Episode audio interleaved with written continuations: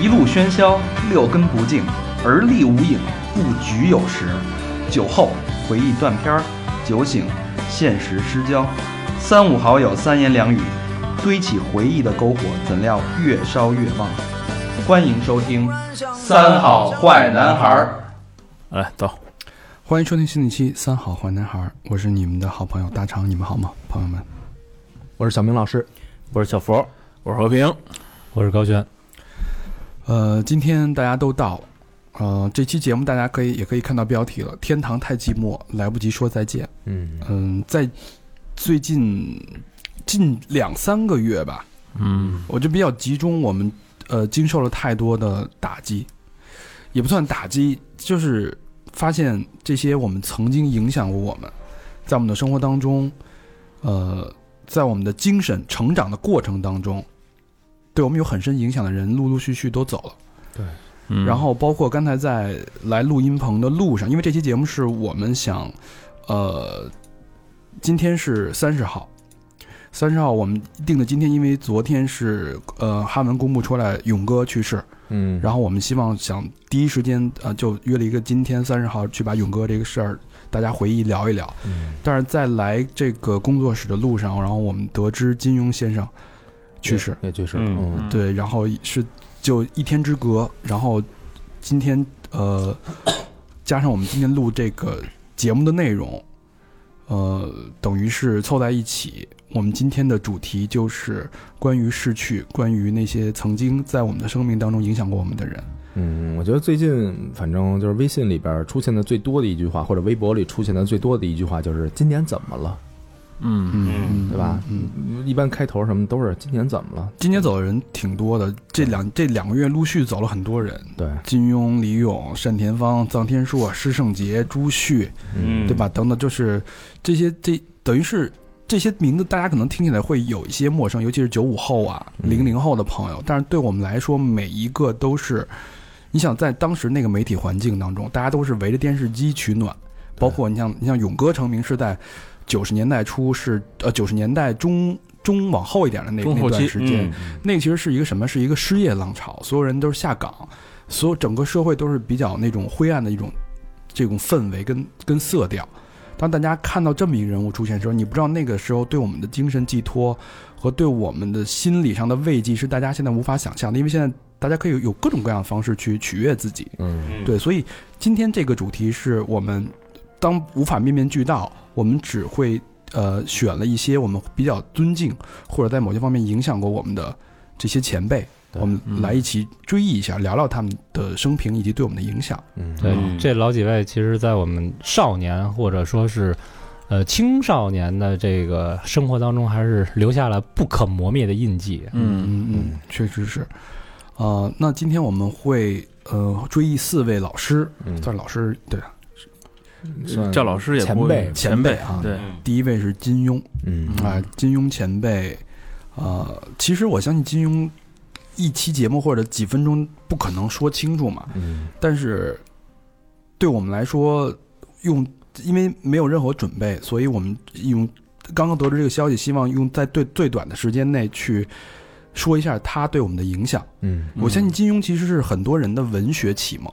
对，包括很多人第一时间金庸去世之后，然后我收收到了很多这种消息，第一时间有人说，从此江湖再无武侠，对，从此再无江湖，再无武侠，再无情义，再无恩仇，嗯嗯只剩什么？只剩现在我们面对的这些苍白的生活，抖音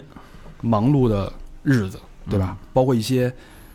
莫名其妙的娱乐的内容。特别现实的那些东西，对，所以所以我觉得这应该是一代人，甚至两代人、两到三代人的一种悲歌，嗯一种这心已经是两代人了呀，老何和咱们，对吧？已经是两代了。跨着辈儿的。嗯，嗯对呃，金庸其实，嗯，我们接触相对比老何晚一点啊，嗯所以老何老何老何也是我们当中读金庸读的最多的人。对，我就读过三四本儿。老何先跟大家说说吧，你金庸对你的其实金庸啊，咱聊金庸就是生平啊什么那些，咱也不用聊了，因为这网上一查全都是。咱就聊聊他对感，就是我今天上网一查，我就突然得知一个新的消息，就是金庸这家世嗯给我惊着了。我我我我我给大家看说说啊，这金庸这家世，第一开始我都不知道。你看啊，金庸的表兄。 徐志摩、哦，嗯，同宗、穆旦、姑父蒋百里，表姐是蒋英，钱学森的夫人，哦哇，外甥表外甥女是琼瑶， 哎呦就这嗯这家族，我操，名是门望族，那就全是文学大家，我操，嗯这个文豪家族啊，就算嗯对，这第一开始我都不知道，我就觉得这只是一个有名的一个作家，嗯但是现在一一读人家身世，确实是挺牛逼的哈。嗯我就说他其实对我的感觉，其实最早啊，我咱们那个时候没有这么多手机的时候，最早拿金庸的小说当爽文读的。你像现在这种爽文，就是一个人打怪通关升级打怪，觉得这牛逼太牛逼了，英雄就应该这样。哦，这个叫爽文儿，对，是就爽文，就是这人成长，各种成长，嗯击败了所有，最后功成名就，哦嗯就各种牛逼，就是爽文。但是他，我觉得他好就好在，你看这小说啊，我觉得啊，就是有这么几，我个人觉得啊有几个要素，就是要不你有有文笔，嗯要不就有结构，嗯要不就有故事。嗯你看，像鲁迅那个文笔特别好，嗯，但是呢，他故事吧，你老觉得我操，嗯、其实也好，但是就老觉得忧国忧民的那种的，看着特你觉得悲。太深看不进去。呃，对是，吧看就看得进去，但是你因为你小时候也没有反思那么多嘛，他都是讽刺的，都是在对骂讽刺对他情节不够巧妙，对它里边埋的东西太太深嗯太沉重了，对太沉重了，对年轻人来说可能有点负担太大，哎，对对，选其实馒头要药啊，不哎是，呃对其实这是他的一面。嗯然后你像他要是全集的话，其实也好，也挺多文章很幽默的。是其实是对对，反正像咱们小时候上学读的那些东西啊，什么什么那都都觉得，但是一读到金庸的时候，我觉得我操就豁然开朗，就是觉得我操怎么这么这么看着这么解气呀、看着这人，就是从一个从一个就是小小角色，到最后我操翻身，最后成一牛逼大侠。嗯嗯，就是就跟看《功夫熊猫》似的，觉得特别牛逼，就包不文笔啊，包括结构啊，包括他故事都都好，是。嗯，都是绝对都是大家。金庸他其实树立了一种就是一种模式，对我理解是一种模式，这种内核包括一个人从一个小屌丝，慢慢的机缘巧合也好，对吧？对突突然获得了某种神功，嗯对吧？其实就有点像现在中一彩票那个劲儿。其实对他这种模式，呃，从升级打怪到最后成功成名就的这个模式，其实一直在被反复的各种套各种东西在被利对，就是用它最早的，因为这个东西其实是那个，就是像《基督山伯爵》这种不也是吗？对就这没错一个人先牛逼，后来被打倒，然后一点点往起爬，又又又发掘了宝藏嘛，又认识这牛逼师傅啊什么的，嗯，就是他最早就抓住这些东西了。嗯，但是我觉得，呃，就是你说我看金庸第一个是就是《射雕英雄传》啊，是我爸我妈的书，就那书都已经就是就旧成已经不能看，因为他们黄说了有点儿，对他们说那个年代没别的书可看。嗯，就是你除了那时候就是政治性的一些那个书以外，什么毛选，你看剩下的那就是娱乐性的，就这么这么点书了。嗯嗯，啊，就那他们那年代，咱们小时候就有画本什么这种东西了。那个年代就就就这，而且就是真正我觉得是武侠这东西吧，就咱们重新认识武侠，因为你包括中国建国以后各种各样的原因吧，其实就是已经远离了这东西了。越来越远。越来越远了。到后来，大家一读到这个的时候，觉得武侠又回，就是又重燃了一个这个梦。哦，你就对吧想当时看这个书的时候啊，你不会觉得累，嗯对就有多少人是在一周之内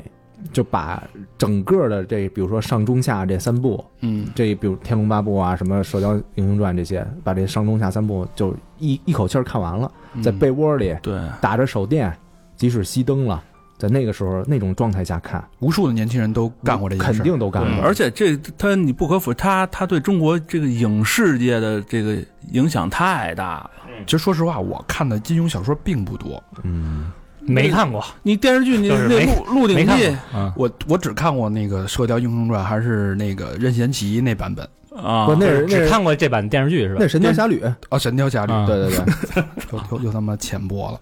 就是你看那个，我就是原来那个暑假老演那个韦小宝，就那谁陈小春那啊，《版天龙八部》也老演啊，了，对。那我也看 过。哦，那我操，太太我因为我没看过那个那个那个书嘛，《鹿鼎记》原原著你都看过什么？老何，原著《射雕英雄传》，嗯那个后边那一一那个《倚天屠龙记》，什么《天龙八部》，嗯，我都看过，这些原著都看过。都看过，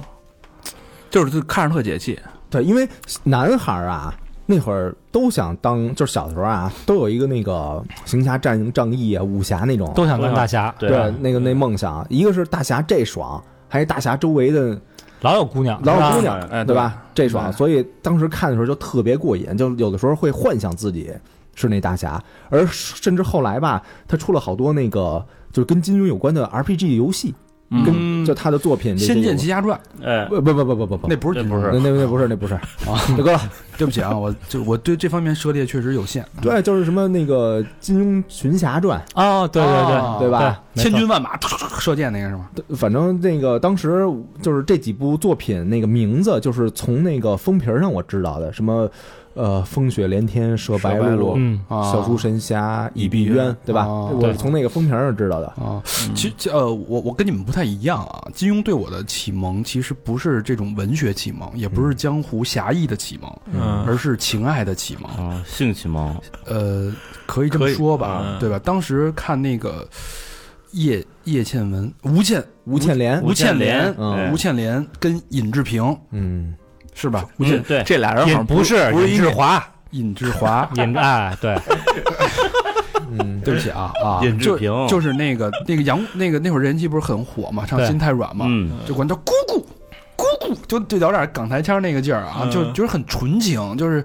对吧？断臂、打雕嗯那种江湖修仙那种感觉，然后就当你看到这个冰清玉洁的小龙女，嗯就那么孤冷，那么高傲，感觉每个人心中都有一个小龙女，嗯，就反正就能套到自己的生活当中。肯定我我我我隔壁班喜欢的那个姑娘，你管人叫姑姑，人说他们家这差呀，我隔壁班喜欢那个姑娘，她就是我哎，大侄儿就是我觉得每个人心中都有一个小龙女。当小龙女被尹志平糟蹋了，玷污的那一刹那，我是崩溃的。哦就是你那种揪心的那种感觉，就是青春期，我的心被蹂躏、被折成纸片、撕碎那种。带进去了，而且他那是一张冰床，你知道吗？嗯，在冰床上，他当然他在也草地上吧，不是不是草地上，草地草上地上，不是不是，草地上我这版本不是，不是那个版本不一样，啊，我那个版本是在一个洞穴里，然后那洞穴里边是一个冰床，水晶的一个冰床，嗯然后还冒着仙气儿啊啊，咕噜咕噜咕噜修炼的地方，这情节他不可能记错，哎，那尹志知道吧平怎么能得手呢？在那儿，好像下了东西了，下了药了，哦，下了迷药了，跟那点了个穴了那个改编的是不一样的，是吧？嗯，原版的应该是他俩人在练那个练功，是吧？对，反正我忘了，就是迷奸，就是迷有奸。点那意嗯思，就说你你不许睁眼，嗯，是不对是？对，然后就他还有一个情节，就是一开始不是上来就迷奸，他上来先把他衣服脱了，当时就受不了了。嗯，这个拿这个手指去了，不是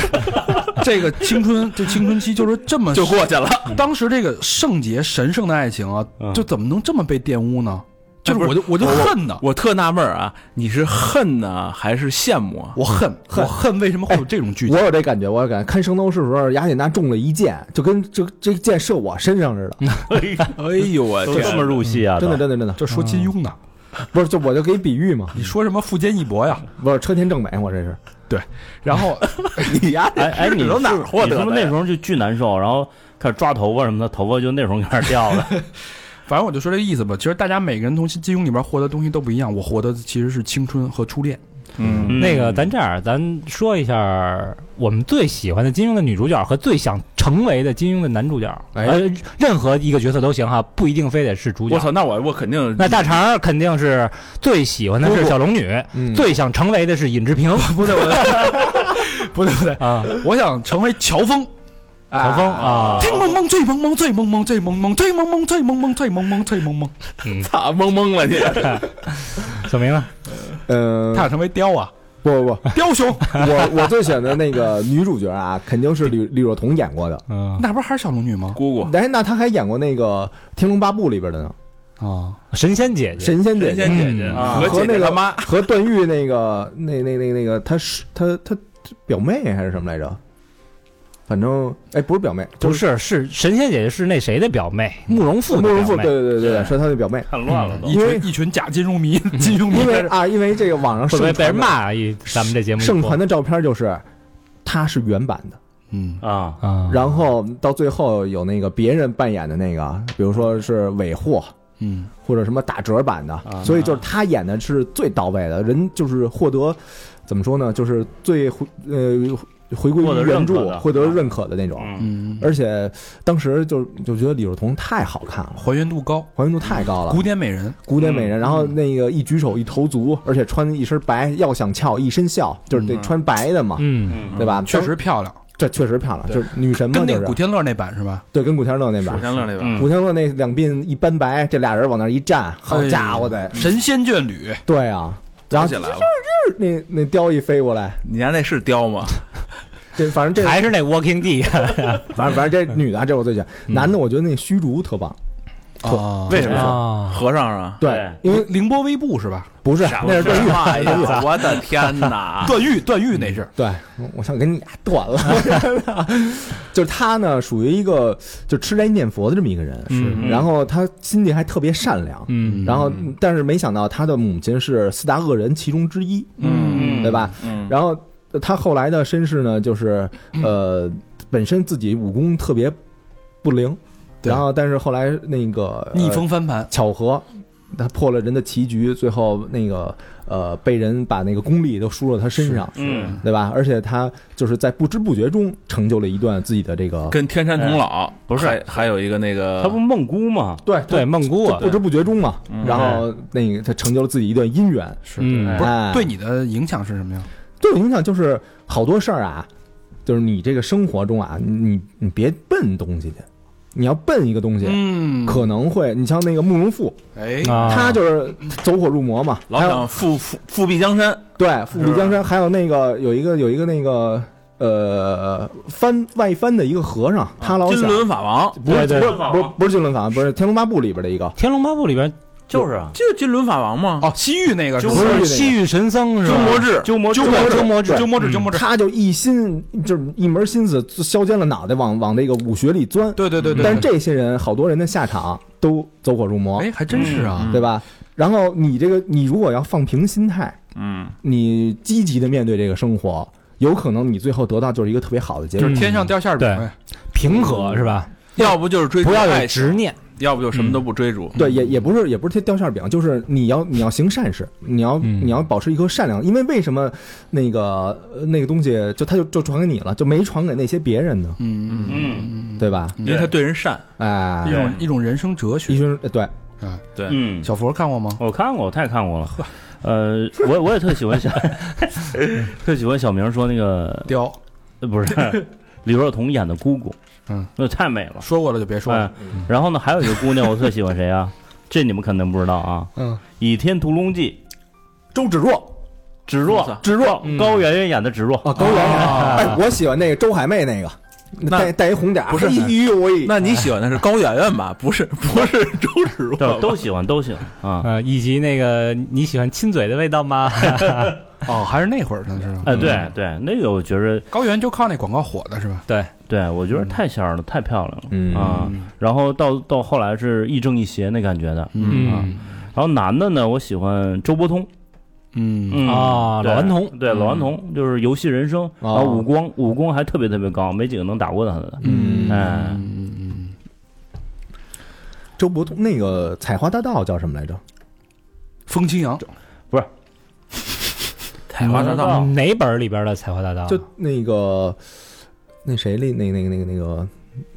行，这些细节啊好这就不哎好，对，就是大家也听到了啊。嗯老何我老何，我们其实并不是那个，我其实不愿意，就是我觉得看小说跟影视剧唯一不好的就是你看完影视剧以后，人物给你框死了，对嗯就是谁就是谁，谁就是谁了，就是特麻烦。我就所以就是看的时候，我就看电视剧，我也就胡逼看，你知道吗？嗯因为你跟跟看小说没法比。你刚看小说的时候吧，你没电视剧那框架，我操丫写的，你就觉得这人。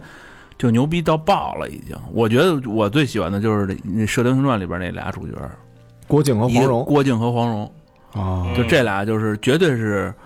就是开山鼻祖级的，我觉得啊，降龙十啊，小时候自咱们互相玩的时候啊，嗯， 然后都是降龙十八掌， 对，你们有过这经历吗抗？龙有悔什么的，是吧？我们都是天马流星拳，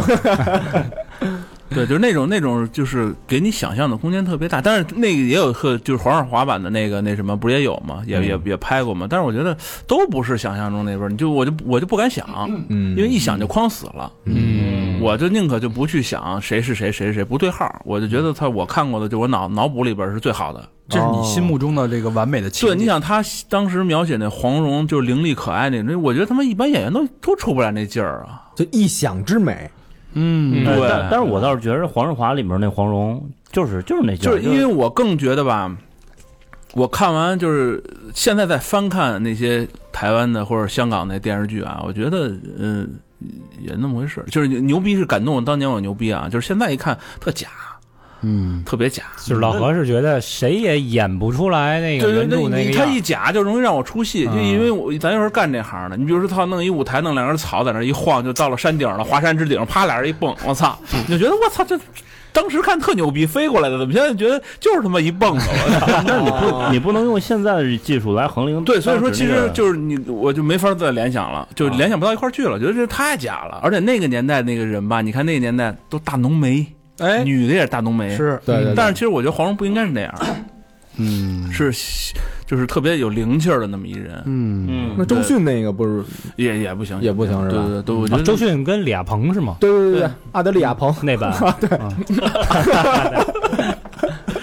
高老师呢？呃，我其实是喜欢一类人，就是雪山飞狐、嗯，胡斐、哦，令狐冲、杨过，嗯，就这种一类人，就是一一邪包括就一正对韦小宝这种，啊，嗯嗯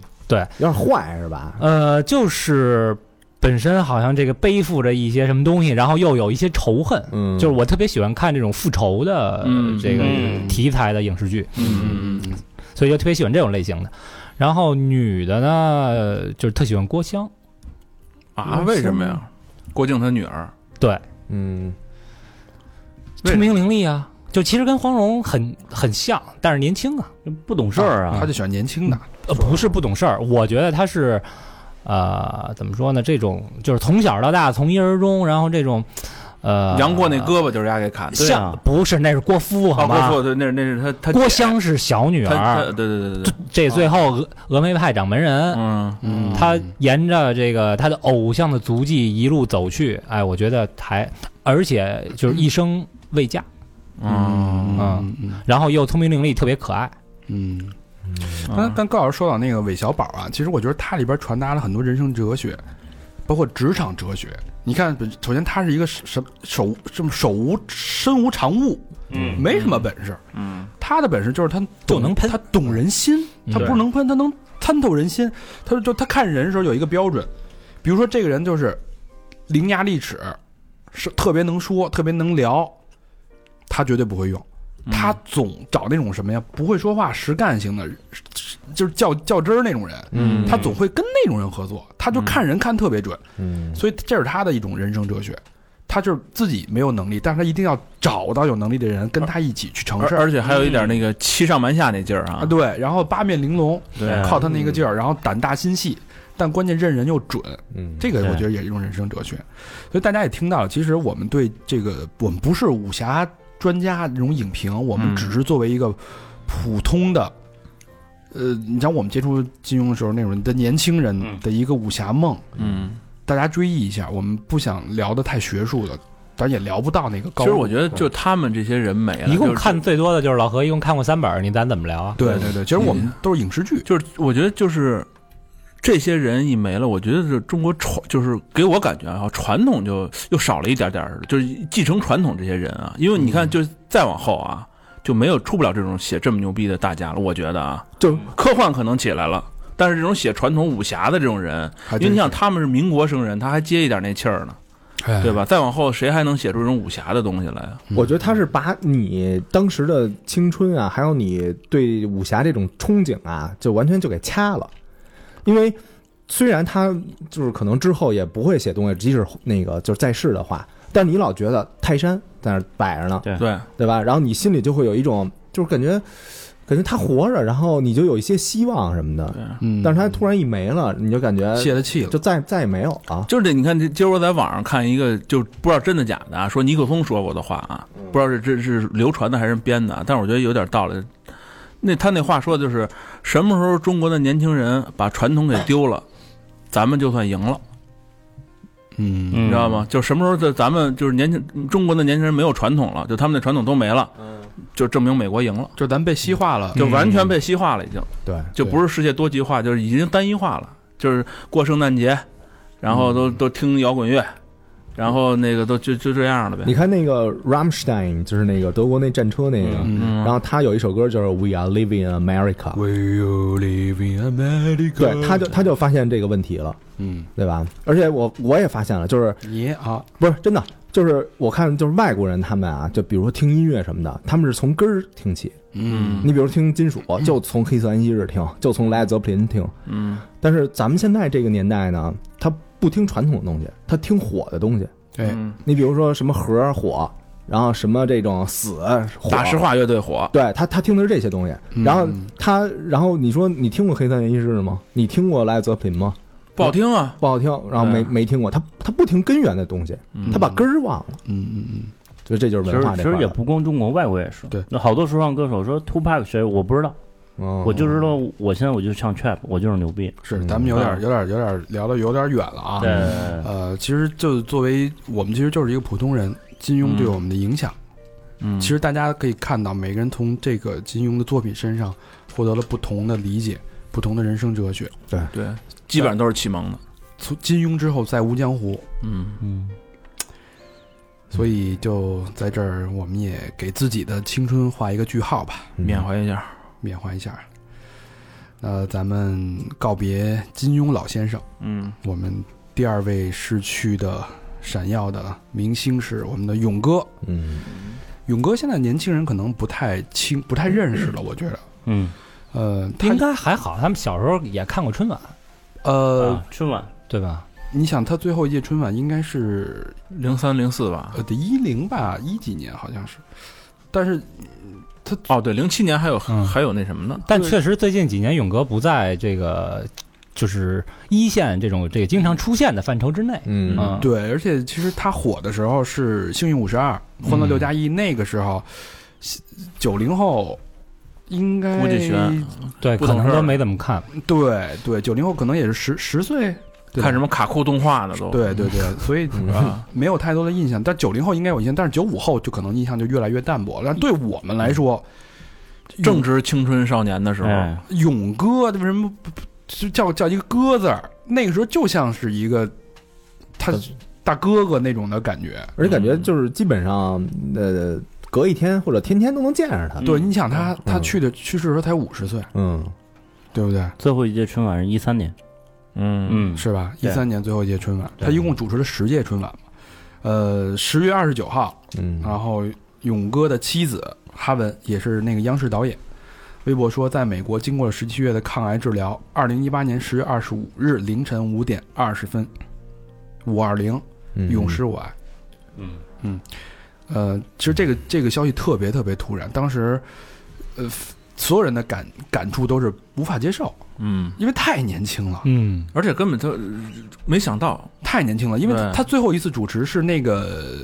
呃，去年年初年底，爱奇艺的有一个尖叫之夜，嗯他们在那儿还主持呢。嗯嗯但是你想，如果说呃，哈文说是往回倒退十七个月，跟十跟病魔做了十七个月的斗那争，等于那会儿已经换上了。那会儿就是已经是啊有癌症。嗯但是我看了一个就是一个现场工作人员的一个报道采访，就说他当时那个状态根本看不出来有病。嗯嗯非常敬业，非常专业，整个整个人的那个状态，也还背稿，就特别勤勉，一直是一路勤勉的那个状态，嗯你完全想象不到这个人已经有癌症了。嗯，然后之前还有很多传闻嘛，说去了美国，全家拍照在机场说啊，这家子是不是移民了呀什么的，有一些流言蜚语。嗯对嗯但其实人家是去治病了，但没有跟大家说过任何一句话，嗯，就没有做过任何辩解，我觉得挺坚强的。是这么长时间没做过任何一句辩解，只说了不是移民，就说这么简单，没有没有用病魔去做任何的借口。嗯直到二十九号嗯，发的这个推文，三十号发这个推文。很突然，嗯然后之前李勇有一个演讲叫《生命中的最后一天》，他里边说了一句话啊，就是其实我觉得特别能反映他现在这个整个的状态。嗯呃，生命中的最后一天，我会找一个安静的地方，静静的待着，我不会有道歉，也不会有离别，更不会有抱怨，我只会有感谢。所有电视机前的观众朋友们，谢谢你们，给我留下美好的回忆。这是他的说的里面的一段话。嗯然后他之前出过一本书叫《永远有理》，呃，李勇的那个勇，永远有理。然后他当时说，如果我死了的话，我的追悼会上，我不希望大家放任何的鲜花，我希望大家放话筒。嗯一生就是为了主持、为了舞台而活的这么一个人。嗯嗯，这个这个这个这个人，他他这个特别到什么程度呢？他当时对我们来说就是一个，嗯，有点叛，真的是很叛逆。你永你怎么能想象到这么严肃的一个舞台上会出现这么一个光鲜亮丽的一个形象？那会儿可能咱们的父母都有点看看不太惯，嗯，都看不惯。是吧？说穿的全是亮片儿，然后头发是长发，对，这个哎尖头卷儿皮的鞋，而且还染 了，对对对对对，是吧？还第一染个颜染色，发长发的嗯这个央视的这个这个这个这个主持人，央视的主持人，在他之前还是赵忠祥啊、倪萍啊，还是那范儿的呢。他是一个分水岭。对，他之前的人和他之后的那种形象嗯完全是不一样，打破了就完全是一种先河式的一个人物，嗯嗯，跨界，所以大家不太理解，就是可能年轻的朋友不知道这么人这么一个人是谁。你要你要例举现在的主持人，我觉得有点像汪涵，那个那那个大家可能理解汪涵那个感觉，就相当于嗯我们在你其实不一样是年代，就是他出出那个年代太太不同了。对对对，对你在那个年代出了李咏这些人，跟汪涵出在这个年代完全不能画等号啊。，那会儿还没互联网，就说大家对的认知程度，对对对对嗯就相当于现在你们、你们年轻人看何炅、看王涵的那个感觉，等于我们看李咏是这么一代人的感觉。对，对，嗯，嗯，六八年生人，乌鲁木齐的乌鲁木齐人，嗯新疆的，然后传媒大学，他呃最高的封号是年度最佳主持人、年度最佳娱乐主持人、中国十大名嘴。嗯，身价，目之前是中国最具价值的节目主持人，身价超过五个亿，嗯嗯，是这么这么一个伟大的一个勇哥。嗯嗯，我记得那年他拿那个最佳娱乐主持人，然后还说呢，对着镜头说：“对不起了，李强小妹妹，今年这奖我拿了啊。啊”，对，然后我我我之前有一次最早的时候，我刚入职工作的时候，我跟勇哥还有一面之缘，嗯，当时是在那个奥美嘛，奥美，然后福利特好，外企给你办的那个健身卡是在嘉里中心，然后当时我就去嘉里中心，晚上下了班去健身，然后正好看见勇哥，嗯，就感觉是一个非常小的一个人，你知道吗？巨小，特别瘦啊，年纪是吧？特别消瘦，嗯就整个人特别小，特别特别小，比高老师还小一半儿的那那种感觉。然后精瘦，嗯他是他其实他身材感觉电视上看感觉身材特好，穿那嗯西装什么的。然后那个，但是就就看见一大头，头巨大，然后头发蓬着，然后浑身腱子肉，在那儿做健身啊，那么一个状态，给我留印象特别深。嗯嗯，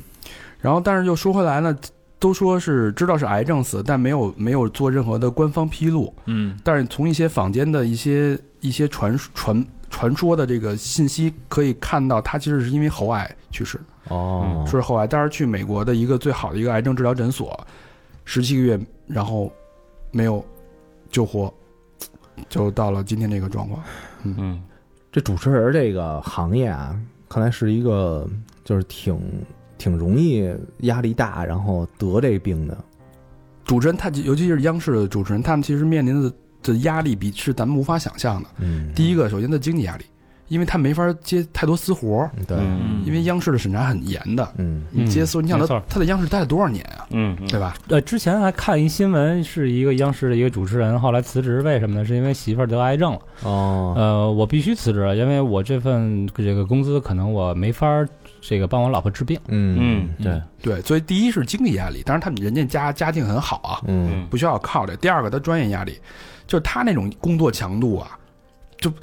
你比如说一个节目很后边可能有编导、有编编剧或者有各种制作组帮助你，但是你在台上就是你，嗯，你说错一个，比如说一个专业的问题你说错了，就像上期节目，嗯我那个小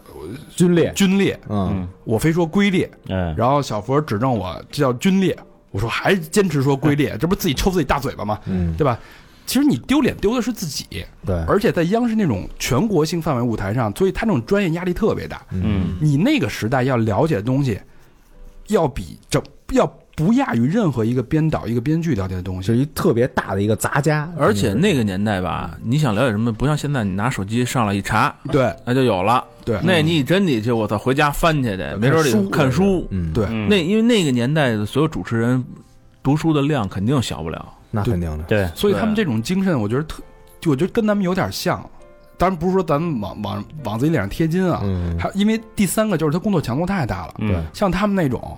呃，他呃非常有一段时间非常六加一跟信五十二是重叠播出的嘛，嗯，所以他那会儿录节目的强度，他们基本上都会录到深夜，嗯，深夜一点两点是。如果说你做一个摄像，做一个执行编导，你在台下，我可能就是闭着眼睛听就行了。嗯啊，别出错了，别有硬伤，对吧？但主持人不行了，你到一点之后，你必须得全神贯注啊！你这脑袋这这个活跃程度，你这个一一秒钟都不能松懈啊！嗯那个状态就导致他最后在央视那段时间是靠大量的安眠药来助眠。嗯他们那会儿安眠药是一块钱，是几板儿，三到四板儿，他有时候一天就能吃一板儿。嗯，因为他录完了以后啊，比如说咱们啊，咱们要录一特精彩的，你是不是那，比如上厕所的时候啊或者回家的时候缓啊，不过来劲儿。咱还说嗯我操，这期真牛，这期炸了什么的，特别亢奋，对，特别亢奋。他如果在录的时候，如果录嗨了的话，得回家说这啊，洗完澡瞬间躺下就睡，那根本不可能。对，我觉得他是每天都要那样的状态，因为那个《幸运五十二》和《非常六加一》，它不是说是这种这个有嘉宾的访谈节目，嗯，基本上台上基本上就他一人儿，对，对嗯而且他他这个主持风格就是调侃、嬉皮笑脸，特别嗨，特别活泼，对是所以他必须逼自己每天都是那样的状态。嗯而且当时算两档国内最火的这个节目了嘛肯，定最火的收视率都是都是第一的那种节目，嗯，标杆王牌节目，嗯，对？吧？那时候好像没有什么竞争啊，有有有，他那个也考核收视率，王小丫好像还有一个节目是跟他 PK 的吧？对对，当时开心词就是，典，开开心词典典， 对，啊想半天想想起来想起来，对对对对对，嗯，哎，就这么一种生活状态，这么一个敬业的人，嗯兢兢业业的五十岁结束了自己的生命。嗯。嗯然后，然后那个前两天马爷马未都还、嗯呃，李勇走走之后，他还写篇文章呢，嗯就说当年他录永乐会啊，跟李勇一块儿录了一期，吃饭说那哎个挺有意思，哎一块儿还真吃，对，然后录完节目还觉得挺累的，然后俩人俩人一块儿上厕所什么的，嗯，然后他那个他 说嗨真累，然后李勇说这个这都不算什么，说我经常这个连续好几天都不怎么睡觉。啊，说我都累吐了，然后嗯马未都说这个以为他就是说笑呢累吐了，但是其实是真的累累到吐，生理上的，嗯对，特别辛苦他累吐的时候好像就已经说是就是有病的这种前兆了，啊，对，要不然谁谁没事儿就咱们录着录音就吐了，嗯，嗯对吧？这种这种压力，我觉得咱们一般人是承受不了。嗯，嗯嗯，所以不容易啊。这个能做到这个份儿上不太容易，而且他在生活当中就是一个那么低调的人，在舞台上就是一个那么光鲜的人，嗯嗯所以大家可能觉得现在你看了很多，比如说《奇葩说》啊，那种古灵精怪啊，各种奇葩呀、那种主持风格非常风趣，但对我们来说，第一个让风趣的人就是李咏，嗯，对，让所有人觉得这个人是一个离经叛道的人，是一个异类，是一个非常反叛一个精神人。他当时，你看当时他的名字是那个勇敢的勇，嗯哦，呃，我没考证，我是在一篇文章上看到的，但是因为好像是因为一个领导看错了，就变成一个勇歌咏的咏。嗯就是永远靠嘴吃饭，就一味的其实是都是靠嘴混饭吃的这么一个人。嗯，嗯嗯，所以他的这种风格在当时，你像那种大卷毛长发在舞台上一站，当时好像是说央视有十多位领导就同时不满意，第一次的，对 diss 的，嗯但是也不知道可能是因为观众太喜欢了，嗯，就一直坚持下来了。嗯嗯嗯说说大家比较熟悉的节目吧，嗯，熟悉他他的节目，第一个节目是《所以我这儿，幸运五十二》，嗯嗯这个节目是什么时候开播的啊？一九九八年。嗯，挺早哎，呦，那可太早了。一九九八年到二零零八年十年，《幸运五十二》，它其实是原版，它原版的节目是英国的一个节目，那你想，那那要是真是九零后，那时候才八岁，是吧？嗯，可不那是嘛那是最大的九零后了。我身边啊小同事，你比如九六年、 95后的那那时候真不知道了。就对是就是你从八岁开始看看十年啊，对对吧？对你嗯肯定有印象啊，等于是陪伴你这个整个十年青春期的这么一个节目。对对，它其实是当时那个是英国的一个版权叫 Go Bingo，嗯，然后当时那个节目就是它是一个博彩，就是就是中了奖，然后就能一直冲刺大奖。对嗯只要你获得全奖之后，就是满天放放花那种，从天上往下爆那种纸屑那种感觉。哦嗯然后他李勇看完就特兴奋，然后通过各种方式把这期节目嫁接到央视，嗯但是那个本身是有博彩性质的，他把博彩性质去掉，嗯，变成答题的，变成答，题。嗯哦但是他开创了一个特别皮的一个动作，就是飞那个答题卡片。啊，他就是问完一个问题，他把那个打理卡片就是叉着腰，特别诙谐的把那卡片飞向观众，对，嗯，就所有人都就是这央视主持人怎么能这样呢？嗯对，怎么能做出这么扔了一下就特别潇洒。离经叛道的动作？嗯当然就成了他招牌了，巨帅的那种那种动作，你们有印象吗？对有印象。这东西啊，就是靠互动。你比如说，你要是一个当时参与这个节目的，嗯你手里要要要收到了它飞起来这个东西，嗯，你是一种什么感觉？嗯哎，这是跟电视机前最光鲜亮丽的人一个最近距离的一种接触，然后你得得到的是他手刚才摸过的那种东西，这就跟那摇滚明星往下飞拨片这儿，不会是吧？哎，对，嗯就那种感觉似的。对。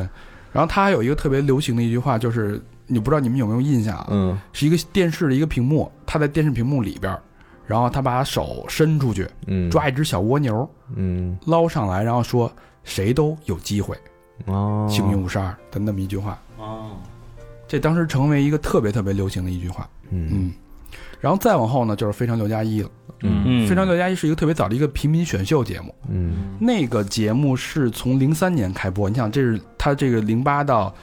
呃不呃九八到零八，啊这是零三到一三，也是十年，嗯，呃，重做了复两两档十年，重叠了五年，对，操，对吧？他怎么做的？这个工作强度多大？嗯嗯他每期选三个人平民参加选秀，然后这个比较有名的是他有一个砸金蛋的环节，嗯，这个当时应该是是全国印象最期待的一个环节，嗯没错，对对，对，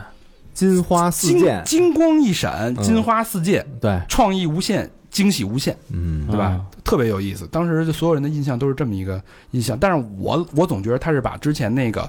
英国 Go Bingo 里边那个满天飞花的那个嗯情节嫁接到这个节目塞当中。蛋里了，如果你嗯这蛋被砸碎了，就会满天飘那个。就跟就跟那个彩蛋一样，嗯全是絮花花絮花什么的，那个那个那个那个那个那穗个儿什么的，花穗儿满天嗯飞，其实把那个情节嫁接到这里边了。当时那个感觉就是，他是打电话场外观众是吧？对，让你一共一到二十个蛋，你猜一个蛋，嗯，你猜中，只要有金花四溅的时候，满场飞那种感觉，特别特别兴奋。嗯啊当时从来没看过有这种节目，有这么风趣的主持人。嗯，嗯，而且当时他那个《非常六加一》那个手势哎嗯特别流行，这么是吧？嗯啊，哎，后来赵本山不是在小品里也用啊了吗哎，，对，还调侃“非常六加七”是很吧？别致啊，对而吧？而且而且当年这个他砸金蛋这节目嗯还在春晚上演过啊，哎，对，然后有两个小品演员一块儿一块儿出演的哦，啊，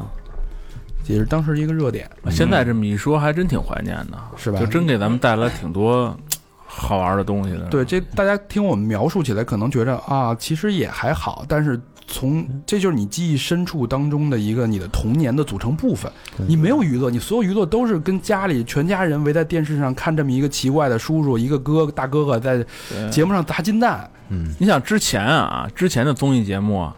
像什么就是赵忠祥跟杨澜那个正大综艺正大正综大综艺，嗯，那都正特正经的那种，是吧？特别特别正特经别正也做几个经嘉宾，然我后哎觉得那看时候最放松的就是，哎，下面带我们去什么哪儿哪儿看看，完那边有一个外景，啊外景的主持人，我觉得那也挺活泼的，连你你看那个正大综艺，连姜昆去了都没法评，啊，嗯对，对不对？就那时候是那样的，就突然呃突然要出这么一人，我操，真的嗯就是大家要是能在网上能找着那个对比一下，就知道这个差异有多大了。就是你现在看，你不觉得很突兀？你觉对嗯得主持挺好的啊，就是很正常。但是你在那个时候看，你是完全是一种新的物种。就就他嗯其实、其实李咏要是一直到现在的，我觉得他那种主持风格也不过时啊。对，也不过是。对你搁现在来讲，就跟 PK 这些应该没问，应题，对吧对，完全没问该从题。他妈着装，从那个范儿，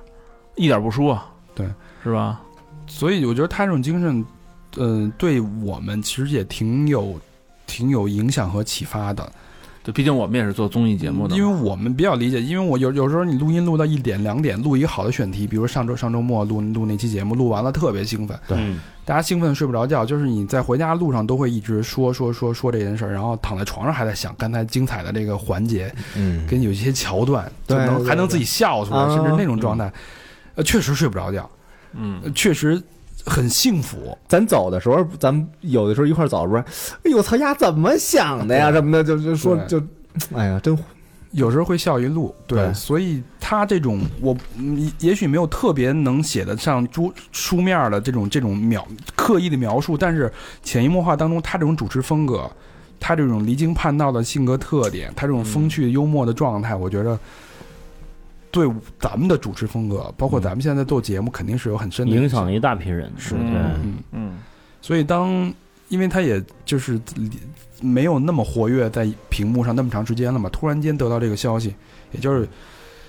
这这两天前发生的事儿，你有点儿，你所有的回忆在瞬间就 噗一下全涌上其实所以我我我感叹就是现在这个社会的信息量巨大，你就这么一个人没有这么长时间不出来，根本就不觉得有什么。对对吧？你是你对想象，比如说你搁着好几呃二三十年前，就咱们小时候，比如赵忠祥要是一礼拜不上电视，人就说我操，那肯定出现在小报上啊。哎，出大事儿，就就是肯定会不是病了或者怎么着了，就嗯是不是？嗯嗯什么什么李修平要是不没主持新闻联播一个一个一个礼拜，嗯，嗯，就出事儿了，就大家开始猜，这你就没根本没没想到是吧？没有关注，就信息量太突多，然，嗯杂七杂八的信息太多了，沉浸了十七个月嘛，嗯，沉浸了对一年多，突然间人就没了，对，嗯，是吧？就是刚才甚至于提那个，呃，非常六加六加六加一是吧？对，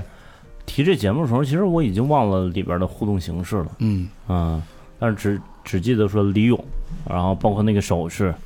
啊，以及这个节目的名字，嗯就是印象非常深。我他一那那时候敢往摄像机前面走的那种，嗯对，是不而是且在动着，就是那个有点像那个《有话好好说》里边那种拍摄那种手法，哎他那是一人举着摄像机那种哎，不是就是在那儿架着的那对种。对，而且他是在舞台上永远站不直，嗯，呃，永远是歪着一条腿儿靠着，你知道吗？风格特别鲜明。对，又有点长得有点像外国人。嗯，对对对，当时小时候就一个长毛，一个长脸，嗯，然后小卷毛，这长得有点像外国人的一个叔叔，对，对这很有意思。各种燕尾，嗯，对吧？嗯，帅，非常帅。哎，所以可能我们我们当时的娱乐明星吧对，的娱乐主持人，勇哥嗯告一段落，人生画上了句号，去了另外一个世界去继续做主持人。嗯，嗯，走好走好，祝勇哥在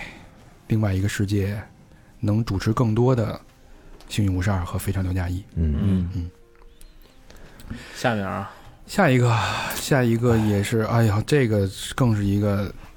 就既我觉得这是那是太亲切的一个也，就今天啊，我从胡同里出来的时候啊，还有人放这个，那胡同里特多特多，这老头儿遛弯的时候啊，肯或定的者蹲门口往那儿一坐，肯定的，哎，拿一手机话，匣子，现在都是手机，原来是话匣子，原来是话匣，现在都是手机连连放，啊嗯往那儿一坐，哎，也半睁眼不睁眼的，就放的就是这个。单田芳，沈田田芳，芳，嗯哎，哎，单田芳，我觉得小明听单田芳的评书应该是最多的，也是感情也是最深的，太深了，太深了嗯。我我小时候听单田芳的场景是说，因为，呃，中午学校离家近，嗯，都回家吃饭。对，回家吃饭呢，阳光特别好，家里都是那种煤烧煤球的蜂窝煤炉子，嗯，然后家里人呢都会中午把那个馒头烤在蜂窝煤炉子上边，哎烤到焦焦的、黄黄的。嗯一回来把书包、红领巾一扔，正好往那儿一坐，听一段，开始撅那个馒头片儿吃。嗯撅馒头片儿，话匣子必须是单田芳。对，嗯，那个就是你儿时的这种，就是无法磨，就是你的你的一部分，其实就是跟现在不一样，现在你要想听，手机一搜，一集到二二百集全有了，嗯连着听，你就可以说跳着听。那会儿对必须天天那时候就是守着，就中间不能断，断了就不知道人说什么了。，对，那时候是什么呀？六点演动画片儿对吧？嗯，六点半开始演评书，嗯哎每天晚上放学，对，嗯，反正都得岔但开那新闻联播那点儿。啊那个是电视上的。对，我对单田芳的这个回忆啊，是他让我第一次坚持干一件事儿。嗯因为你要说现在我坚持干的事儿是什么，可能是给手机充电，这是我唯一能坚持下来的。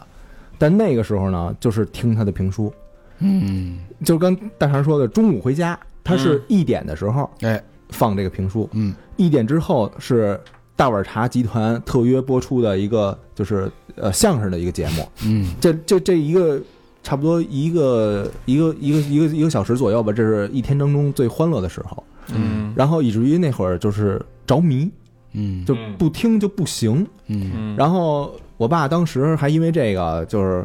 我学习下降啊，然后还就是就不让我听。然后，但是我爷爷呢，他那会儿跟我一块儿听，嗯他就偷偷的把这个当时的，就我爸不让我听嘛，他偷他听，他嗯偷偷拿那就问我说怎么把这东西给录下来，啊，我就我就告诉他，然后他就给我录，哦啊录完了以后晚上，比如说写完作业了什么的，他再把这个磁带给我，让我那个时候听哎哎哦，你们是音频的是吧？音频的，音频都的是音频的呀，话匣子嘛，哦，呃，原本是电视里电视里演不电电视里晚上也演，啊啊但是我当时那个每天每天听啊，就你们都听是中午哈，我是每天晚上看嗯看啊！我是嗯我是中午看，我是中午看最早时候是听，对中午后来才有的看啊，，对，嗯就是听话匣子是吧？嗯对，然后反正单老师，咱们说一下，他是因为很多人啊，比就像九零后或者零零后什么的，他不知道，可能他也没听过这些东西，他会觉得可能有些枯燥什么的。单老师他生平是三四年生人，然后他是一个东北的，来自东北的艺术家，嗯所以很多网友在底下说什么这是我们我们东北人的骄傲什么的，嗯东北之光，对，然后他在说这个口呃评书的时候啊，他会有一些什么小口音那种，对，嗯比没如错儿，什么龙潭虎穴，嗯哎，对吧？他会把对那个穴那就就就给给他说出来。嗯，一听这个评书，一说评书这事儿啊，无外乎咱脑子里想到就四个人：单田芳肯定搁第一，然后田连元，嗯，袁然国后成袁国成和连丽如是一个那个女的评书艺术对，家。女的，对，除了这四个人，这四个人完了以后，你们还能想到谁？王月波，热播那这都是就比较那就现只代能后辈对，就只能是现在了，对何刚对后辈当时那辈儿的就这四位大是家，没错儿，大家绝对是在就这四个人，对，然后他那个呃，当评书那会儿啊，就是解放解放左右的时候，那评书艺术就不是特别火，嗯没哎落了，有就点有点没落。四舅嘛，对，然后他就那个就喜欢这个艺术。嗯，他为了这个艺术呢，你想啊，他就是做成了那种作息时间就特别有规律，早上起来五点，每天五点必须起，嗯，起来以后就就就那整理啊，什么练练功啊什么练的。功，你说东北那天儿五点，谁不想跟被窝里多多多多躺会儿？是，你要能坚持下来，对这个东西肯定是一种完全的那种热爱，嗯，对吧？修行，对，是一种修行。然后他最开始是把这个老的那些评书作品啊，跟那些老的艺术家去求教。嗯那这个东西叫书梁子，嗯就是整个的一个跟就跟大纲似的。嗯比如说这个回合是谁赢，下一个回合可能谁被谁给那个算计了什么的。这等于他们说书，他不是有一本书，嗯对而是我告诉你，你听着记住了，对，他是是吧他是有故事，嗯，然后他自己呢，把这些老的这些段子、这个书梁子都给总结了。嗯，总结完了以后，那会儿还有的那种，就不是特别特别完全的那种完善的嗯嗯，他加上了一点自己的那种创作，啊，等于把他把这个骨架骨架，然后加上自己的血，加上自己的肉，让它变得就特别丰满，特别有那种呃活灵活现的那种感觉，嗯，嗯对吧？所以他在说这些东西的时候，你闭上眼，那个人的形象你能你能感觉出来。对嗯，对吧？然后比如说他在说那个两军之前，二马一错蹬，对吧？然后他拿这个枪就挑你，然后你拿这个东西往上一扛，什么火光四射，什么就那种感觉。对嗯，你你就你就觉得你就是边上一兵，嗯你就看着这就这些东西的这这个发生呢，嗯，对吧？然后后来呢，他就把这些东西自己给拿录音带给录下来了。嗯，录完以后，他就广撒网，把各种那个什么呃电台什么的，然后就说你就你就播去吧，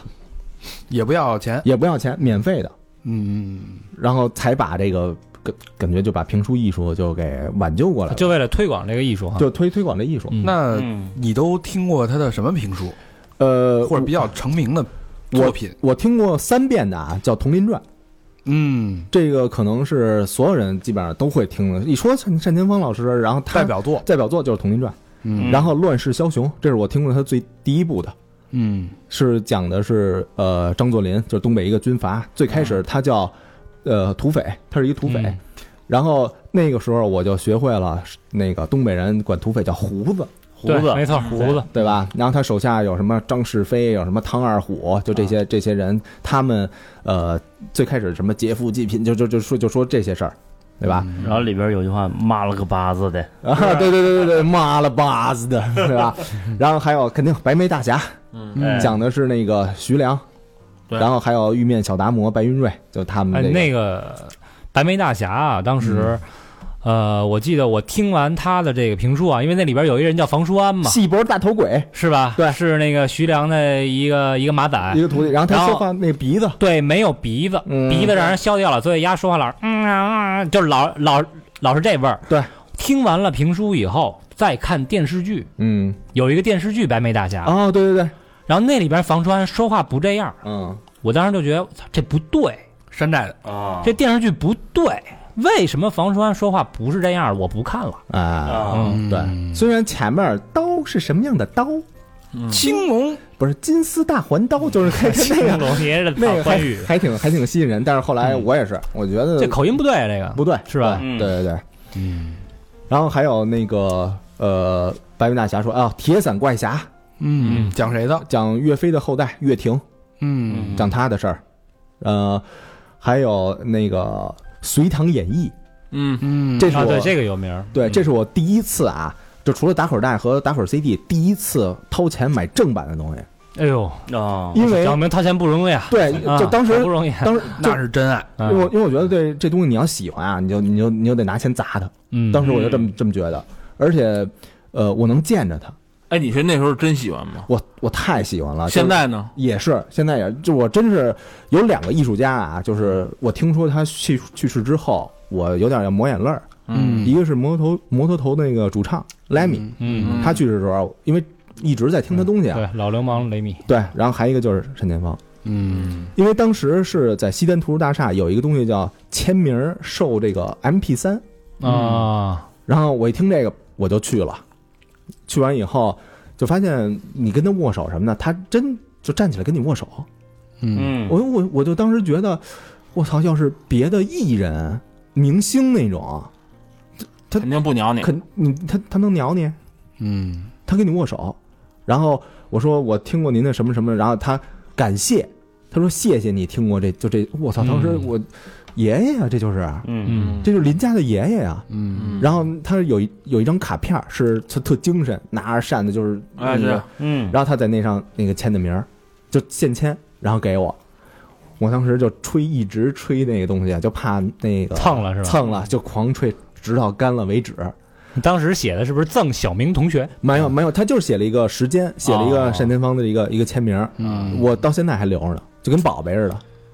然后他对我的影响是什么啊？嗯首先，他的那些评书的那些精彩的部分，嗯我都给它变成导游词了，因为这东西我熟。我当时最开始干导游的时候没有证儿，我不知道这个雍和宫我应该怎么讲，我不知道正好以可以聊《佟林传》是吧？聊《佟林传》，因为佟林是那个贝勒府的那个那个雍正，就是对嗯他他当时之前的是那他的保镖，他以前就住这儿嘛。对他以前住那儿，对吧？我就把这东西都聊了。嗯那会儿，比如说接南方的那些那个团什么的，他们不知道这些东西，嗯，他就觉得你会的东西多。嗯，我当时心说，这都是单老师告诉我的。嗯 然后走大野地那种，比如说那个去长城的路上，嗯路上你有什么可聊的？你聊长城，你除了聊孟姜女说什么的，我就说原来这片啊是古战场，就随便指一地儿，嗯我就说这是这是古战 场，我就说之前谁跟谁在那儿在那儿打过一架，大战八百回哦合，对我就把当时两军阵前，嗯对吧？燕翅排开，然后什么那个出了一个叫号的，说牛逼，我感怎觉么你跟大肠说的不是一回事儿，嗯，我感觉你俩提的不是一回事儿。他说的是他那战场和你的战场不是一回事儿。啊， 我说的是真真刀真枪的那种、嗯那种战场，然后把那些什么盔甲的那些描述什么的都都都说出来了，嗯，然后人家觉得我说也是，人觉得你你这这是导游词里说的，嗯然后他也就就会觉得那个听着就信信，然后他也不困也不睡觉，他就使劲听你说嗯对，这肯定比《导词》里写的有意思多了。啊，对啊，嗯嗯这种描述。然后还一个呢，就是我的教学当中，比如说描描，你想啊，描述人物类话题，两军阵前，描述人物类话题。怎么就是一上来就介绍这个人？那你是不是得先从外貌来描对，述？穿什么，开从上脸到儿下是吧？对吧？从从那个眉分八彩，目若朗朗星，什么准头端正，平唇白齿红什么的，嗯你从这些东西说。所以这我就就告诉人家说，你介绍的人时候不能特突兀，你得先把就是一步一步的那种你给人介绍出来，嗯对吧？这这也算是我一个。当然还有好多啊，好多，比如说呃，比如说呃，哎呀，就是正能量。啊，嗯，因为他在说的这些英雄、这些角色的时候，啊是不是也是那种有点像武侠、行侠仗义的那种？嗯，没错，对好吧书，嗯对，然后告诉你什么叫邪不压正，嗯因为每每回都是正义战胜了邪恶，嗯虽然有点像俗套吧，但是中间也会有一些瓜葛，也也会有一些这个就是曲折什么的那种。嗯，就其实艺评书艺人 说的时候，他是带着好恶说的，劝人向善嘛。对，劝人向善。嗯，然后当时呢，我就不是老听嘛，然后我们班就是有一个女生就特别蔫儿，然后有有男生就欺负她。你就行侠仗义去了，对，然后当时我用的就是那种怎么说呢，就是它里边儿评书描述的时候，就是两个人打架之前就最爱说的一句话，要不咱出去，出去宽敞，然后呢？然后我们就出去就就打去了，然后呢？嗯然后就被劝开了就。但是但是我觉得，如果我不听他这个作品啊，我可能不敢说这句话。嗯我可能我可能想不到，就是你在看一个你身边的一个人被欺负的时候，然后你想你想你想管一下，嗯，对吧？但是人家他那里边的那些正义的人、好的人是这么做的。当时我就想，那那那我也应该这么做。而且我做的时候，就是他这句话说，要不咱出去，出去宽敞。学会了义字，对他，而且他给你信心，就告诉告诉你，操你妈，我不怕你，嗯牛逼，咱出去，对吧？嗯我当时就有有这么一种感觉。嗯嗯，嗯嗯，真好。对，还有呢？还有就是他说的这些、这些、这些话呀，就是他那些惯用的话，我感觉现在怎么说，就像是就像是那个箴言似的，人生格言，人生格言。嗯，关键时刻对你就决定做出了决定性的影响。嗯、比如说，有没有印象比较深的他说的那些话？你看啊，嗯、早晚三朝拜，佛前一炷香，嗯，这什么意思呢？就就就这人要善良嘛，对吧？还有什么扫地不杀蝼蚁命，爱惜飞蛾杀照灯，这是什么意思呢？就是你扫地的劝人时候，向善，你看见一蚂蚂蚁，嗯对吧？然后你想，你给，比如说你绕着这个，嗯然后你这别飞伤害蛾，他。飞蛾你别你别伤害它，然后你拿这个沙把这个灯，因为灯原来是那个油灯，哦对，嗯飞蛾扑火嘛，对你给它罩上。嗯，哦，为什么我当时做选题说那个必须聊一期那个那飞个保保护动物的那个嗯，哦咱 就是因为这句是吧？都是善大师影响善的。对啊，他这这这说的呀。啊，然后还有什么不服高人有罪，高人儿不是就是高人嘛，啊，就是就比你比你强的那种人。嗯哦，不服高人有罪，不对，不服高人有罪。就是还是得雇佣比自己是吧，就你强大的人呗你心胸得开阔，开阔是吧？为什么那个就是原来我是我是什么都听不进去那种，就是、嗯就是谁要说我两句，我说去你妈，你他妈逼谁呀、什么的，我就这种。但是我听完他这东西，就是人家呃，比如说在某一方面比我突出，嗯我就我就会信服。比如说今天你跟我说那个做功课一定要做的特别那个那个扎实，嗯，嗯彻底一点，特彻底一点，嗯，我就没有一种一点儿的那逆反那种心理，不服高人有罪，对吧？小明成长了，嗯行，确实行。我看到小明成长，嗯我很欣慰啊，嗯，反正就是我他替单老师感到欣慰。就就他说的这些话，反正还有那些定场诗嗯也是，也是特就特别特别影响。比如说，酒是穿肠毒药，色是刮骨钢刀，财是惹祸根苗，气是雷烟火炮， 对吧？就告诉你酒色财气这些东西，啊你你你敬莫而远沾身，之。别沾，对哎你，你别沾他，反正这些东西都是劝人好，嗯我觉得是多把那三好听，嗯，那这就啊，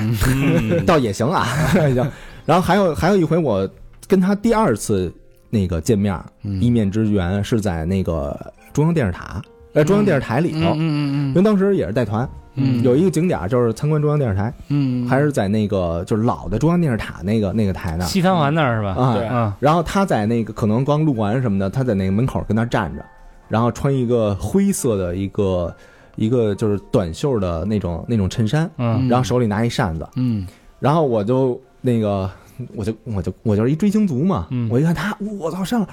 我就说尚老师你好你好，然后他就冲我乐，说你好你好，特正经那种是吧？嗯，就就他没有那种什么没有那种架子啊 哈，谁呀、嗯操嗯嗯什么的，没有，他就说你好你好，就这俩合影了吗？呃，我操，当时没有那个什么手机啊，啊嗯没有那个呃拍照手机啊，啊还三三幺零呢那会儿，啊，嗯，遗憾，就是简单的一就是两个你好，然后我心里就特别感动，嗯，所以他他他一去世就感觉有机会可以把这个评书再翻出来再听听，嗯，嗯，再回回顾回顾。嗯，其实怎么说呢？我觉得这些闪耀的群星吧，你说这个离开了，但是他留给也留给我们很多东西。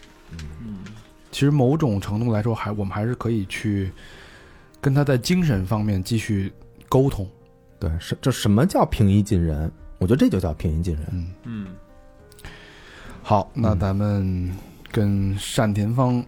爷爷说再见吧，嗯，嗯，远去了。进嗯去了。下一个，最后一个，我们今天最后一个要聊的一个影响我们生活、影响我们青春的人是臧天朔，臧野。张爷，嗯对，藏爷，这大家都知道，朋友啊，是吧？嗯所有人都会唱，嗯全中没国错全中国人民都会唱。基本上没有不会的，是吧？现在还还经常唱呢，是吧？嗯对，有时候出点儿就是 KTV 那个哎，KTV 喝多了必唱的，就肯定是这歌这嘛这叫是一个一个流派，你就包括包括现在我们说的那个之前那个叫什么，跟小沈阳特好，那叫什么叫唱兄弟那个、啊，高进，高进，对，嗯哎、就是这其实这就是一种江湖歌曲，兄弟没错兄弟情歌曲。嗯它，其实我觉得是一个是一个流派的一种一种开创，就是现在特别流行这种嗯，什么那种，就是我跟你是兄弟，然后我们一起打天下，嗯嗯然后到如今什么那嗯就那个那那种那种东西，呃江湖情、兄弟对情，反正喝多了就唱点这，然后唱点什么《古惑仔》啊，对对对，特别直男。我记得我、嗯我当时还有这这种情节，就是，呃，跟我特好的一个一个发小，嗯然后他呃通过我的帮助吧，反正记不太清了，各种帮通过我的帮助或者通过你我的祝福，他成为了我们那边的黑社会老大。嗯然后也不认识我了，呃然后也没，当时也没通过我什么帮助，啊当时原来就是同学，然后后来呢，人家混得不错，混成当地的那个小混混了，那个街头霸王小头目啊，啊，然后就把东城区的人都给打了，嗯，然后后来自己立了扯了条那个大旗，嗯挂了长虹，他们叫挂长虹嘛，嗯，嗯，就在那胡同里边挂了一条长虹，然后等于就是我就是牛逼了嘛，我嗯然后就弄什么组织什么的，当时我就说，你要是没有我，你能有今天吗？当时有点这种嗯，这这种那种小情你愫啊，那那你跟人说了吗？没说哪敢说啊啊，嗯人人家 说，请你离开我，然后干啊我，当然其实其实跟我也没半毛钱关系啊，但是那会儿都是好朋友嘛，我也嗯帮过他，大家都是都是从那个苦日子过来的然哦，后我知道了，怎么怎么帮的呢？人说，哎，过来，那个这有钱吗？给我拿十块钱。 说曾经赞助过啊的，，这是很正经、很很经常的， 买了买了买了新衣服，就瞬间被人扒下来了。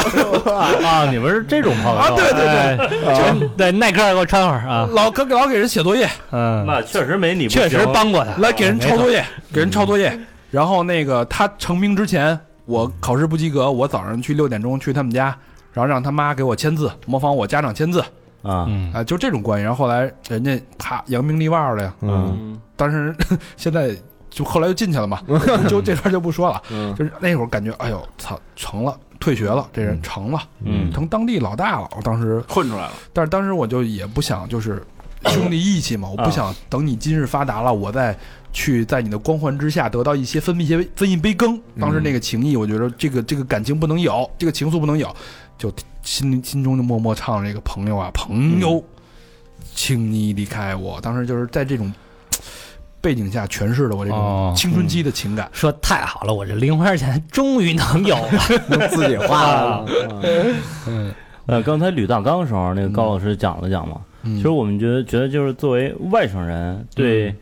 藏爷了解不不不太全面啊，对就是知道的只是他唱过朋友，他北京人是吧？然后他北京人对，没错我我外省外省人了解不太全面嘛，就是知道只是他唱过朋友嗯啊，摇滚歌星，嗯然后进过监狱，嗯啊，，就就这些，各种就这几个各种事儿哈绯闻是吧？对对对，就是反正我是觉得，如果概括他的话，就四个字儿：北京的爷，嗯就不是大爷啊，是的爷。嗯嗯是什么意思？就是，呃，你说就是像那个老炮儿也好，或者是像什么也好，就是他有那种这个北京人特有的一种对爷劲儿，混。呃嗯第一是特混蛋，嗯，呃第二呢特仗义，哎，讲义气，哎，这这个特仗义，讲规矩，讲义气，然后同时呢又铁汉柔情，嗯就是你看他长得就是其实也糙，嗯，嗯是吧？嗯长得也糙，这个这个又一秃瓢儿，嗯，然后后脖梗子还有那个横肉，横肉，啊哎对哎，对然后又胖。嗯，这人就是走在街上，一般人看着谁都得不敢，惹。啊对，，离远点儿，离远点啊，那会儿还开悍马，嗯啊，，对对对，嗯我是我记得我上大一那年，我们这个中午，呃，几个同学出去这个骑自行车去校外吃饭，嗯，然后看见过他一回，嗯，他是从一个悍马出来，然后应该是这带着老婆孩子，嗯哦，反正是这三个人。好像红色儿的吧，我记得是一个，呃，这个记不太清了，反嗯正当时看到本人，因为离得还还挺近的，可能就一两米，嗯嗯就觉得还确实挺震撼的，挺嗯真挺胖，然后那个那个气场还挺强大的。嗯嗯就胖，然后又又有又又又是一腕儿，对，肯定会有气场。对说说这个藏地爷的这个之前的这个对，就是他，他其实呃，好多人都说啊，说中国摇滚教父是崔健，嗯嗯、实际上要说崔健是第一教父，他也当第二教父，我觉得也有富裕，嗯因为当时呃，就是到底中国第一支摇滚乐队到底是什么，就是也没有人能说得太清楚。那么传呢，就是第一支摇滚乐队，其实其中有他叫不倒翁。嗯也有人传是一九八九，也是他但，但也也有他也有他啊，也有他。呃，然后就是从从从我自己这儿看呢，呃，我其实后来再知道他，是在关注崔健，我知道他是崔健乐队的这个键盘手，键盘对，嗯，呃，然后后来呢，这个朋友一出，那就所有人就都知道了，嗯所有人都知道了。呃，然后但其实他还有很多咱们这大家不知道的东西，嗯啊，比如说，呃，在中国有一部号称哈，中国在一九九三还是九四年有一部中国第一部这个，呃，号称是实验电影，嗯它是里边的其中一个，可能男四号吧，算是啊，还演过演过电影对那个电影叫《北京杂种嗯，啊，北京杂种我知》，道，对，是是这个崔健这个主演，嗯然后是张元导演，嗯嗯，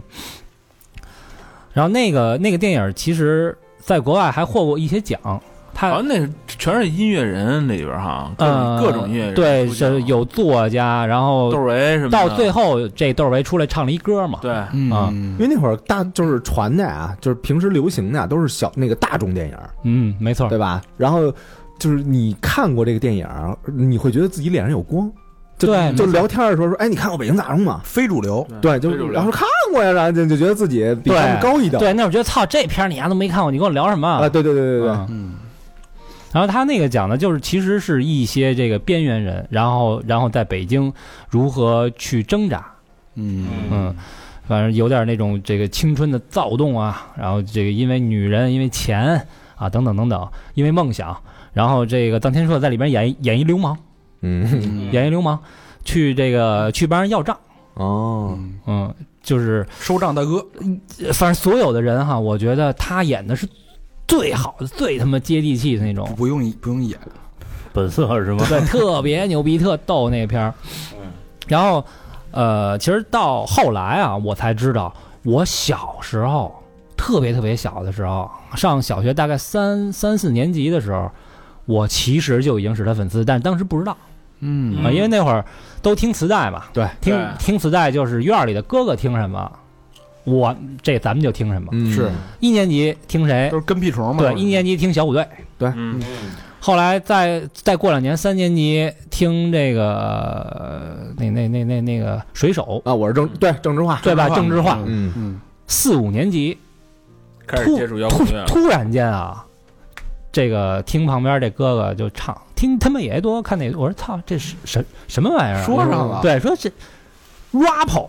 对吧？rap，哎，说这是什么呀？然后找那哥哥给串了一盘磁带，嗯，串了这首歌叫《说说对，那张专辑叫《我这十年哦，有印》，象，嗯就是它就是一个一个就跟一寸照片似的，但是它是半身儿的，嗯，对带带一黑白的是吧？带个不不不不是彩彩色色带个我福有两张专辑收录这首歌，还有一个是合集，对嗯它是一啊就是那个照片是一秃瓢，然后脑袋上有一点头有发点头发对，是吧？对嗯啊，那会儿还还挺年轻的。嗯，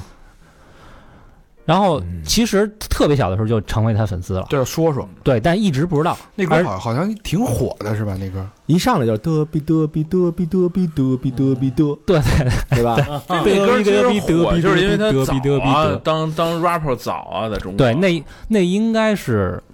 就是算是出唱片里边的，就是出磁带里第一首 rap 吧。嗯大约哪年啊？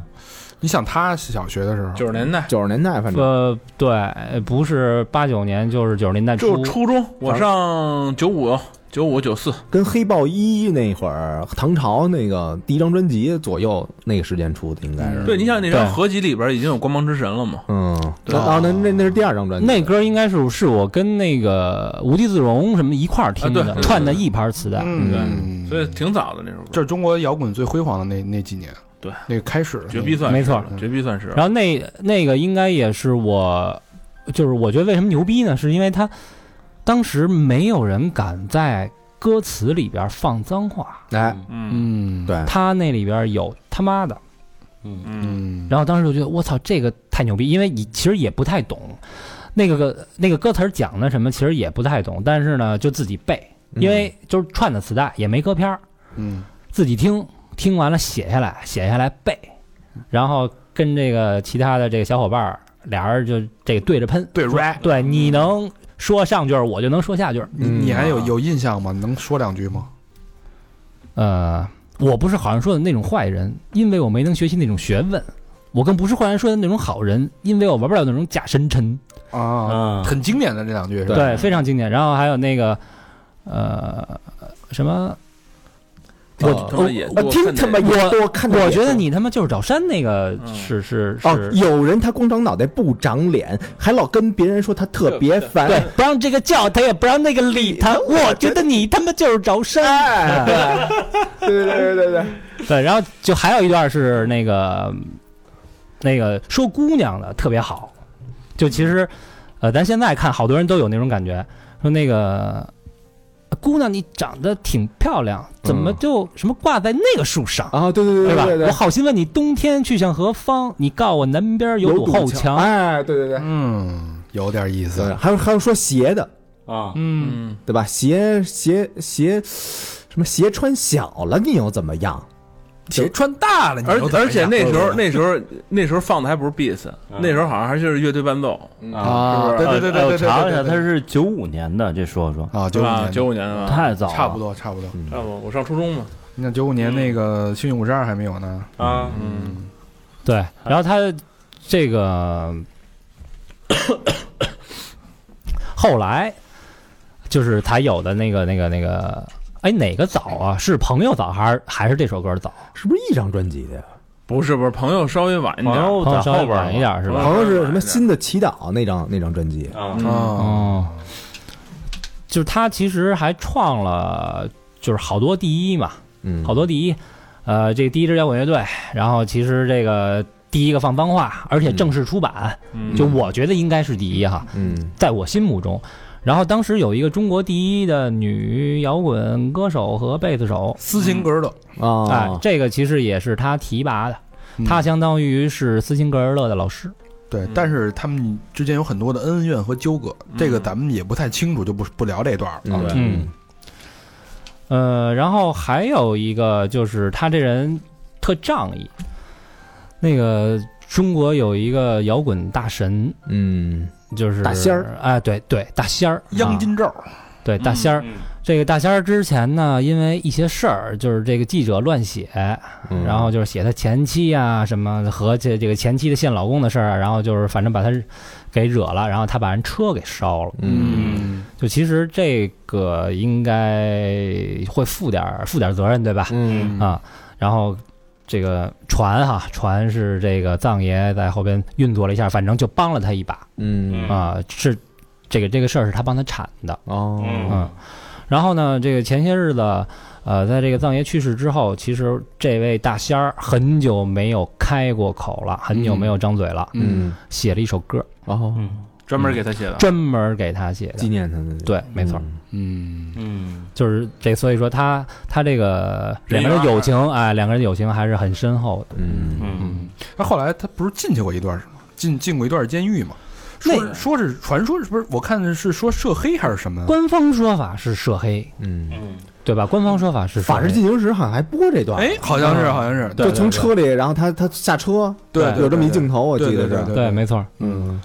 但是这个具体情况就不太好说了哈。嗯反正这就是也是有人说是因为这个，呃，两个酒吧的事儿，就是他那会儿是这个人缘好，然后朋友特多，嗯嗯然后呢，这个当时就说在北京，那咱开一酒吧吧。嗯啊开完酒吧呢，朋友一来，打折免单，免单啊，而且开好酒。哎，原来东三环上有一叫那个酒吧叫什么 Rock，就你就是属于大 Gibson，你还记着吗？他的 rock 呀，啊，Hard Rock 那是是是他开的吗？不是，那是那是滚石，那他妈世界连锁，啊 那这是个世界联我合以为那是他开的。疯了吧你 不？是硬是硬是啊， 硬啊，是的硬石。他好像那会儿餐厅那做个过一是什么叫什么库是吧？什么云什么我忘了。嗯啊，反正说啊，相继开了两个酒吧，都因为太仗义，朋友来了呢，老是免费喝，嗯所以就这俩酒吧相继倒闭了。嗯后来呢，说那咱再开一个挨河北廊坊吧，嗯因为河北廊坊呢没有那么多哥们儿，嗯 啊，就是咱还能挣点钱，啊没那么多人也。呃，对，然后反正说是这个在河北廊坊，呃，和这一帮人发生了一些冲突，哦嗯，发生一，然后这个冲突里边死了一个人，啊，呃，因为那事儿大这个对，因为这个事儿，所以说是涉黑嘛，哦这具体情况我们也不清楚啊，对对无从对考据。就说这个一个北京爷这个形象，嗯敢爱敢恨，对。但实际上就是咱这咱这么想，你看他他这个他这个造型，他这个性格，而且这当时在歌坛的这个地位，又是一个北京的老炮儿。嗯说北京老炮儿谁没点儿火爆脾气，谁没点儿朋友？说我有点事儿，我找几个朋友帮我出头，哎这很正常，对，是嗯吧？所以这个虽然具体的事儿呢咱不了解，但是呃，影响是真的。对，就是我觉得他他他这人，嗯，还挺就挺矛盾的。嗯对，你因为看他他后来他那你他手上全是佛珠啊，对，后来信佛信了嘛，佛了嗯啊，嗯后来信佛了，就是一方面，他这个造型其实，呃，和当时的那些摇滚乐的那些大咖的造型其实也差的还挺多的，嗯何丁武啊他们，是吧？长头发，然后和这个在流行音乐圈呢，和那些人差的其实也挺多的。跟那些那个鲜肉什么的，，对，但是他嗯的这个成就一点都不比别人差，嗯而且这个人缘还这么好，嗯嗯，然后看起来很很粗糙，但是写的歌呢又特别细腻，嗯嗯说的都是男人的真正的那种情谊啊，哎，没错对儿，吧嗯，哎呀，这四个人我觉得都是仙侠，是吧？嗯，某种程度来说都是，其实他们中间感觉有一些共通的地方。你看咱们就这么聊下来，都是那种特立独行，嗯。对吧？敢爱敢恨，呃，为自己喜欢的事业奋斗，执着，嗯，嗯，然后都开创了某种的先河，对对吧？没错，嗯这种精神，我觉得其实对我们影影响的确实是比较比较深远。通过刚才我们我们聊的这些这些内容啊，嗯，所以这期节目仅以这种方式纪念今年这些逝去的流星。对，咱们也好久没录回忆录了，嗯，也嗯对，其实也算对，一也期算是给咱们自己青春的一个也算是交代一。期回忆录吧。嗯在这个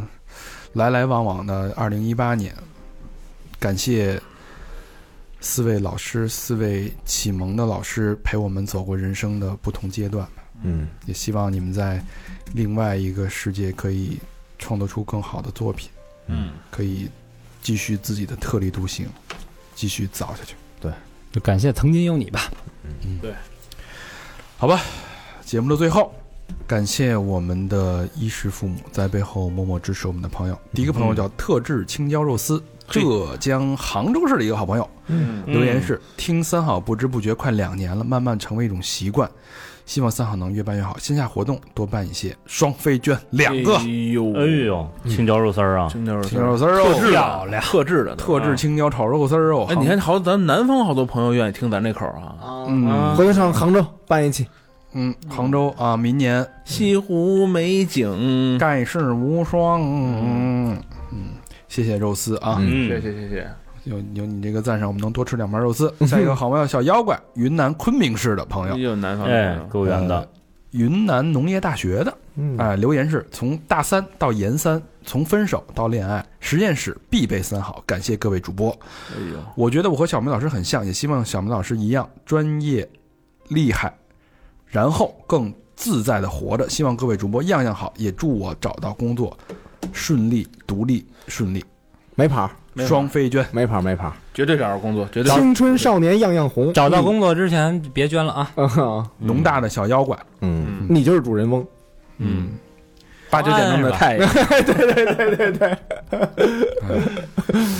有回忆，有回忆。哎，你说再过再过几十年，咱们没了，会不会有人也录这么一期节目，然后纪念咱们呢？缅怀一下哈。音容笑貌，不敢想啊？有点不敢想。说那发际线高的那个，希望也在播客界记记下一笔，是吧？嗯，小妖怪，应该谢会有谢谢小妖怪。嗯，所以这期节目我觉得不，咱们还行，聊的不是很伤感。嗯我觉得对其实这些留给我们都是快乐的东西。但是那个小明描述那个单大师的时候，确实我也特别感动。嗯，我看你也要哭了，这是。哎呦，这全是太多回忆走心了了。嗯，下一个好朋友叫 Z U N Y，祖尼，祖你祝你福建厦门市的哟。又是南方的，嗯，留言是，嗯，厦门市南山公寓的朋友留言是愿常相伴，双飞娟，长相吧，尝尝呗。哎呦，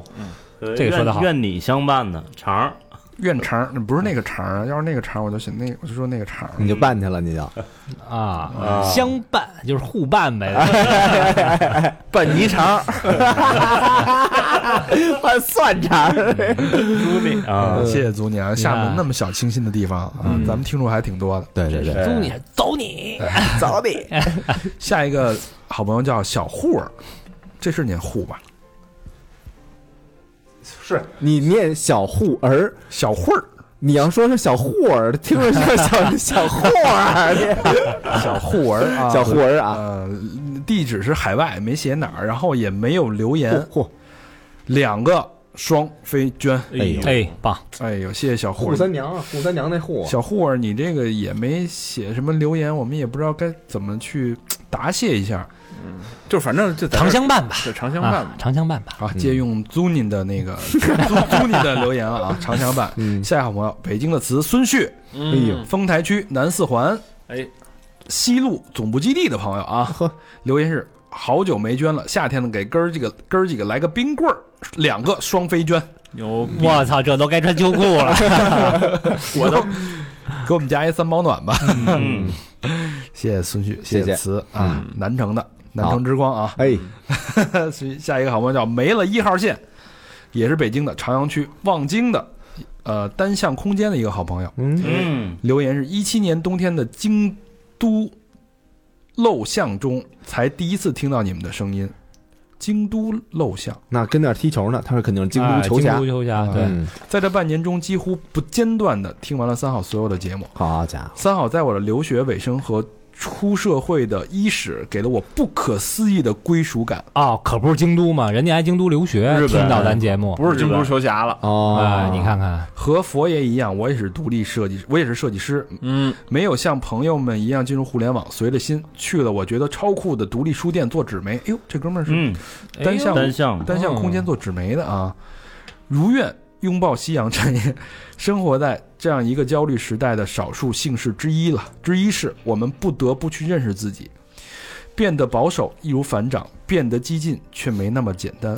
每个人都是摸着石头过河，酒是要喝的，牛逼还是要吹的。生活如京都的雨，如北京的太阳。愿我们所有的快乐都发自内心。两个双飞卷，嗯，这这是干编辑的料啊，这个嗯，这好词儿啊，都是做文案可以啊。啊，设计加文案无敌了对，嗯啊，双枪而且对自己这个呃目标还是就非常明确的啊，明确对非常明确，我觉得不容易，就是有这么大的勇气可以拥抱一个夕阳产业，没错，这么多人对全我是，我作为那个从纸媒逃出来的这个同志，向你表示致敬啊！嗯，好，下一个好朋友叫无聊的李先生，嗯，哟，新疆乌鲁木齐的朋友，哎呦咱嗯咱们新疆听众真的挺多的。哇塞，嗯嗯，留言是感谢几位老师在上下班路上的陪伴，同时也感谢大成老师在微博上给的建议，真的没想到您回复了，希望有机会能跟几位老师成为朋友，希望三好今后粉丝粉丝破千万，真爱捐。嗯，嗯，我们也想跟你成为朋友啊，是是，这个微博的这个这个互动，我们只要是大家认真去写的，我们都会认真的回，那肯定的，嗯没有例外。嗯，嗯，我觉得这也不用感谢，这是我们该做的。对就是大家信任你，就是给，就是给给给你脸了，啊，说不好听了就是给你脸了，但 但咱也没有那么卑 贱，就是这是信任，光头脑袋不长脸，就是就这种这种信任是无法辜负的。哎，下一个好朋友叫李媛媛，媛媛，这哎是呦，呃福建莆田市的，嘿，哎，哎，哎呦，好地方，来双鞋，嗯 留言是双鞋，留言给是来一针。哎哎，让你们失望了啊！Hello，我是来自加拿大温哥华的安娜。来温哥华的半年，偶然一天听到了三好的节目，一发不可收拾。感谢在每天带娃无聊的日子里面有你们的陪伴，和儿子一起听节目，有时候听到笑，我我儿子也跟着笑，会一直听下去，也准备开始听私房课，并把这个节目推给几个来温国哥华来温温国华，来温好几年的朋友，他们都很喜欢，越三好越办越好。不是专业代购，如果有需要买宝宝奶粉或者母婴用品，可以找我哟。他的微信号叫八九三二八五三八四，嗯这是一个加拿大温哥华的一个朋友，嗯哎，双飞娟。如果大可以家需恰巧需要，呃，因为本身这个安娜也是妈妈，嗯，如果我就相信妈妈之间肯定是有这种默契的，懂这块儿，对，嗯嗯，如果有需要那种呃代购的母母婴产品的，可以加微信啊，嗯八九三二八五三八四，谢谢李媛媛，谢谢安娜。谢谢，下一个好朋友叫韩子乐，谢谢小乐，韩子乐，小乐是朝阳区安利路，然后留言是祝我三好，各位哥哥身体健康，天热多喝万能的热水，双飞娟。嗯，嗯，咱这个我们现在热水已经成冰水了，冰嘴，冰水啊，谢谢谢谢谢谢，谢谢好吧谢谢小乐，嗯以上感谢本期节目的赞赏人，感谢大家的支持了。嗯对，刚才说到了我们的私房课啊，嗯，最新一期私房课有点炸，是我们的见鬼系列口碑最爆棚、最豪华的阵容，嗯不可多得。这个东西听到你瑟瑟发抖，母子齐上阵啊，哎， 这期牛逼啊！呃就录的时候我我没来，然后前些日子我听来的，前两天嗯，我开着车听，听到一半，默默的把空调打开了，哦，听得燥燥热了是吗？嗯，冷肯定是热风大哥，啊，啊，我以为你听到一半把车停到那个应急车道，嗯趴着哭了一会儿。啊，这期节目确实我，我昨天又重新回听了一次，嗯，确实震撼，确实非常震撼。嗯也希望大家能够喜欢这期新的私房课吧多。多支持，怎么听呢？怎么听呢？去我们的微信公众平台，嗯，搜索三号 radio，三号是三号的汉语拼音，radio 就是 R A D I O，或者你直接搜索三好坏男孩也可以。我们还有呃微信的好几个群啊，如果你听完之后想跟我们互嗯深度的互动一下，可以加如流大表哥这个微信号，三好大表哥，三好大表哥，对，然后他会把你给蹬进来啊。然后呢，我们还有这个呃微博啊，搜索三好坏男孩儿，以及我们现在比较活跃的又复苏了的 Instagram， Facebook 就不说了啊，就 Facebook 不说 Instagram，我们永远就就在 Instagram 呢，对，非常活跃，太活跃了。嗯非常屌。嗯，也感谢我们的那呃那个志那个愿者管理员那个妹妹叫什么来着 Juice， ？Juicy 没有 C， Juice，妈 Juice 居 Juicy 居家服务人就是 Juice Juice，呀，谢谢 Juice，谢谢 Juice 新加坡的 Juice，啊要没有 Juice，没有 Instagram，啊，没有就没有三好的意思，对，对哎，来 rap 开始，嗯 ，Yeah，今天的 DJ 是老 魏，谢谢 Juice。谢谢 Juice。谢谢主持。嗯谢谢不一不遗余力的帮着我们维护我们的 Instagram。对，嗯嗯，行吧，谢谢大家。谢谢大家收听。